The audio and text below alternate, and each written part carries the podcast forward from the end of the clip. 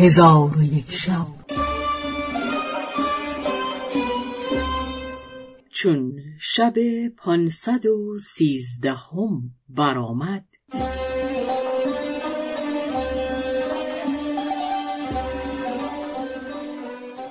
گفت ای ملک جوان چون شمسه رایحه جامه پر خود به مشامش برسید و مکان او را بدانست خواست که آن را بیرون آورد تا نیمه شب صبر کرد.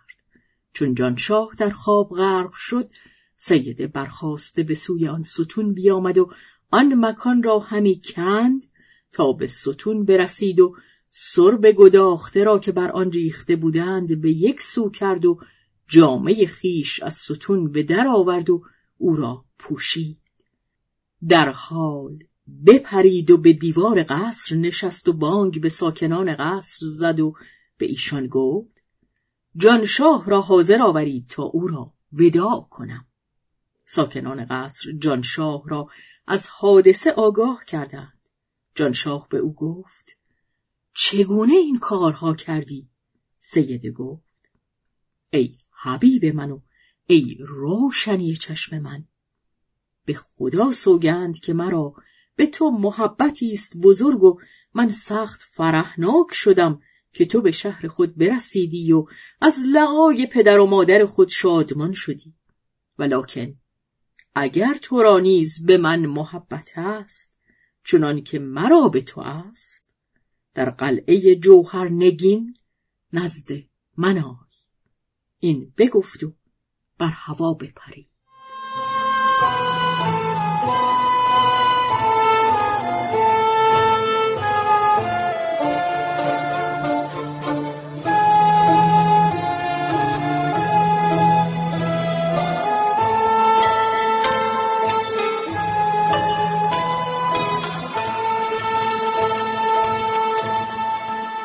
جانشاه چون این حالت بدید و آن مقالت بشنید نزدیک شد بمیرد. در حال بی خود افتاد. حاضران به سوی ملک تیغموس شدند و او را از حادثه آگاه کردند. ملک به قصر در آمد و پسر را بر خاک افتاده دید. به حالت او بگریست و دانست که پسرش به سید شمس مفتون آنگاه گلاب بر وی بفشاند و او را به خود آورد. جانشاه پدر را در بالین خود یافته گریان شد. پدرش ماجرای او باز پرسید. جانشاه گفت ای پدر بدان که سید شمسه از طایفه پریان است و من او را دوست می‌دارم و از او در نزد من جامعی بود پرین که بی آن جامه پریدن نمی‌توانست. من آن جامه گرفته در ستونی که به صورت صندوقی ساخته بودم بنهادم و سرب گداخته بر آن ریختم و او را در این دیوار به کار گذاشتم. ولکن سیده بن دیوار قصر کنده جامعه خود بگرفت و آن را پوشیده به فراز قصر شد. آنگاه به من گفت من تو را دوست می‌دارم و تو را با پدر و مادرت جمع آوردم. اگر تو نیز مرا دوست می‌داری در قلعه جوهر نگین به نزد من آی. این بگفت و بر هوا پرید. ملک تیغ موس گفت ای فرزند اندوهگین مباش که من بازرگانان و سیاهان جمع آورم و از آن قلعه خبر بازگیرم.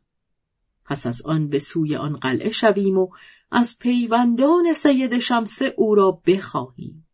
امیدوارم که خدا او را به تو باز رساند و تو او را تزویج کنی. در حال ملک برخواسته چهار وزیر خود را حاضر آورده به ایشان گفت بازرگانان و سیاهان شهر را حاضر آورید و خبر قلعه جوهرنگین از ایشان باز پرسید. هر کس آن قلعه بشناسد و راه او بداند من او را پنجاه هزار دینار زر سرخ بدهم. وزرا به فرمان ملک بشتافتند و از بازرگانان و سیاهان خبر قلعه جوهرنگین باز پرسیدند. کس از آن قلعه نشان نداد. وزرا پیش ملک بازگشتند و او را از آنچه روی داده بود آگاه کردند. ملک چون سخن ایشان بشنید فرمود که از برای پسر خود جانشاه از زنان نیکوروی و از کنیزکان خوشاواز و از مغنیان نغم پرداز جمع آورند. شاید که از صحبت ایشان در دل او تسلی پدید آید. پس آنچه ملک فرموده بود بیاوردم.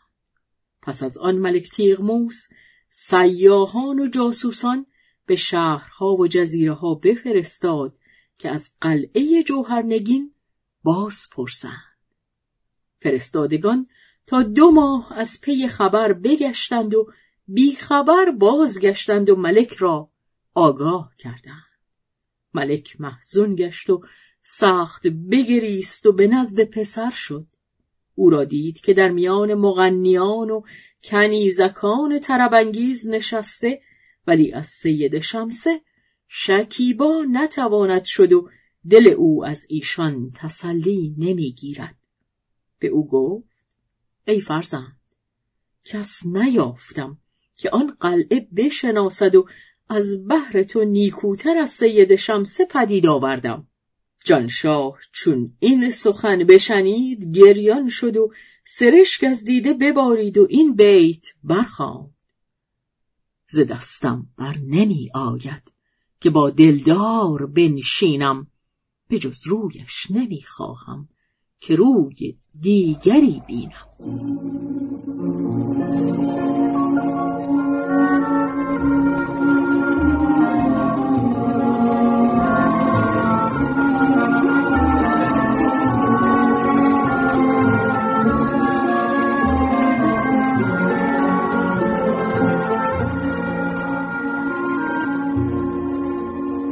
و ملک تیغموس را با پادشاه هند.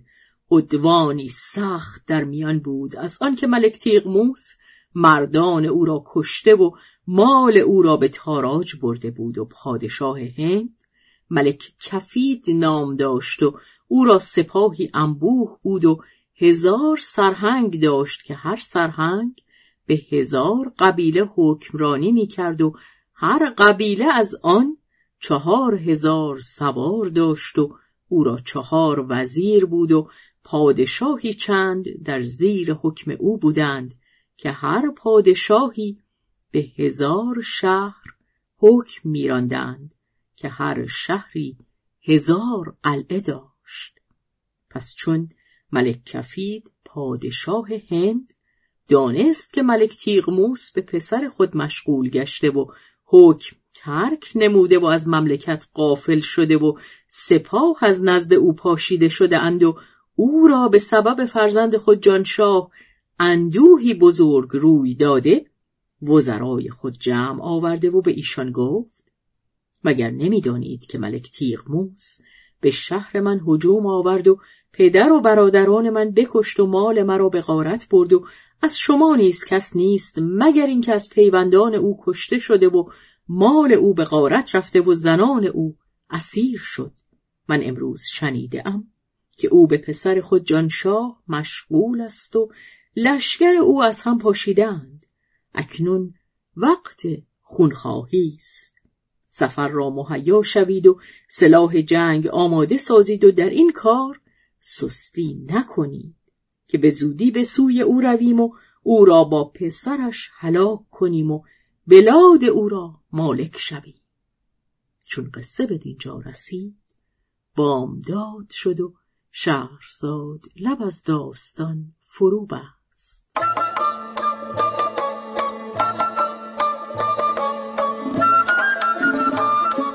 قصه گو شهرزاد فتوهی تنظیم مجتبا میرسمیعی.